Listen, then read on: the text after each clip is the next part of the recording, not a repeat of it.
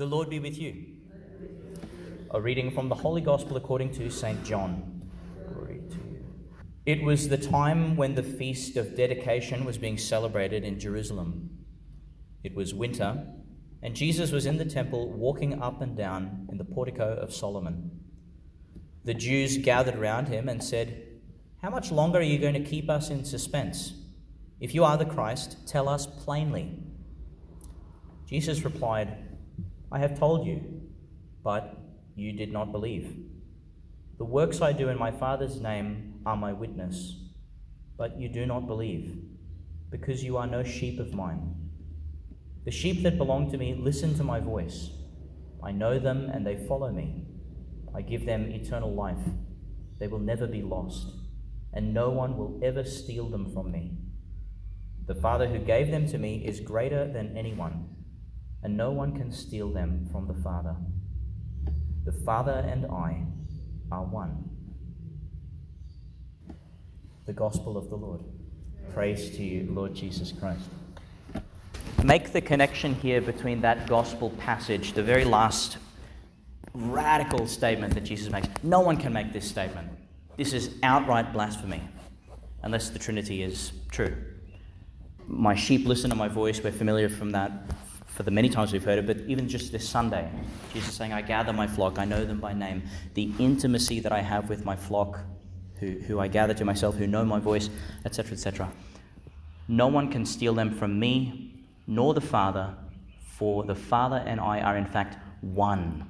This was one of the primary debates in the early church, and I was speaking about the Arian, heresy, the Arian heresy, sorry, um, just a moment ago. This idea that Jesus is of a different substance, the technical language says. This was the big thing. Have you ever heard the phrase, oh, that doesn't make one iota of difference? Have you heard that phrase? People use that term. That's a reference to this ancient debate. The iota is like a very tiny letter in the Greek language. Now, I'm going to mispronounce the word, but the, but the big debate was um, Jesus is homoiousios with the Father. That's got the little iota in there or homoousios. It's got the iota taken out of there. What do those two extremely similar words mean? One says he is of a similar substance to the Father. So you've got God the Father made out of whatever exactly God is made out of. And Jesus resembles it a lot, you know, very, very, very close.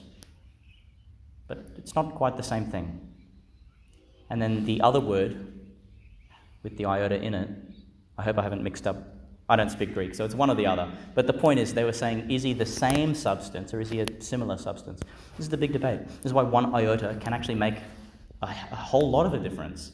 Anyway, make the connection between that. The Father and I are one. And then the ending of the passage in Antioch, it was there that they were first called Christians.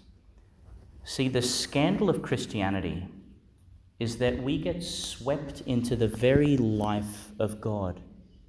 None of us is God in his or her own right. Like, we're all pretty frail, pretty fragile, pretty lacking in knowledge. We're, we're incredibly tiny on the world scene, in the cosmic scene. But Christianity is this incredible thing where, where Jesus, who is God, wants us to be so close to Him that we lose ourselves in Him even as he gets lost in us. It's such a romantic religion that we have. Like God wants to be made one with us. We get to share in something that we have no right to. The Father has one only begotten Son, but all of us are now adopted sons and daughters, which means we're considered firstborn heirs in the kingdom of heaven. Think about this. This is like, it's scandalous. Who gives us the right? Well, God does. God does.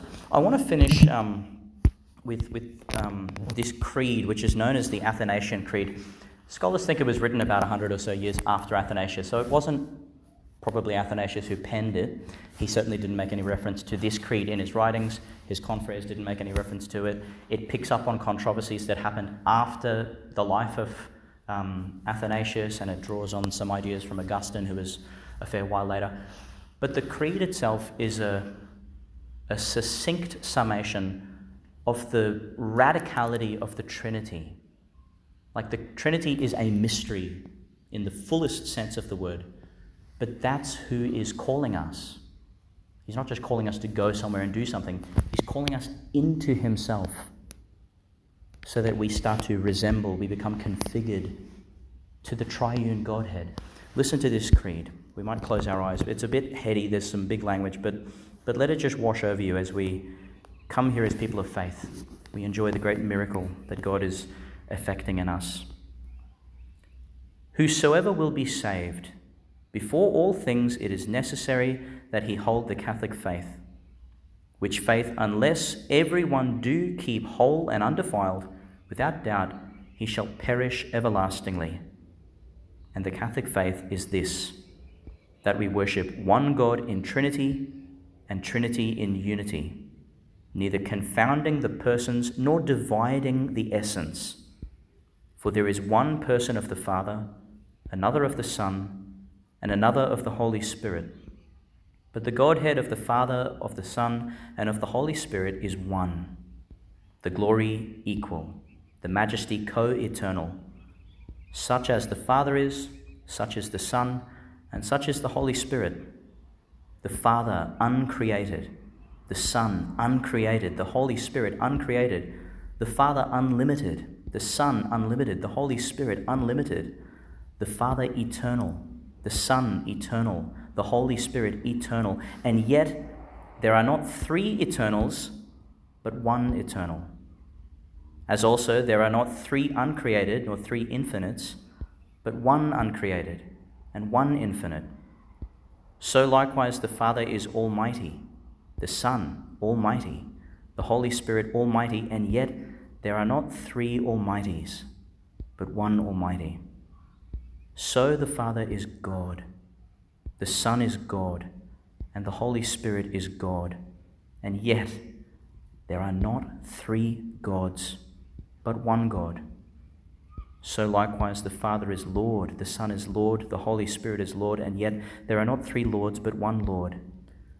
For like we are compelled by the Christian verity to acknowledge every person by himself to be God and Lord, so we are forbidden by the Catholic religion to say there are three gods or three Lords. The Father is made of none, neither created nor begotten. The Son is of the Father alone, not made nor created, but begotten. The Holy Spirit is of the Father and of the Son, neither made nor created nor begotten, but proceeding. So there is one Father, not three fathers, one Son, not three sons, one Holy Spirit, not three Holy Spirits. And in this Trinity, none is before or after another, none is greater or less than another.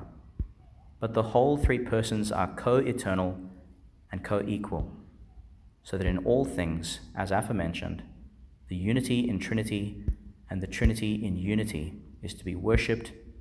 He, therefore, that will be saved, let him thus think of the Trinity. There's a second half to the creed about Jesus, but we'll sit with the Trinity for today, hey? Um, let's simply meditate on what we've just heard.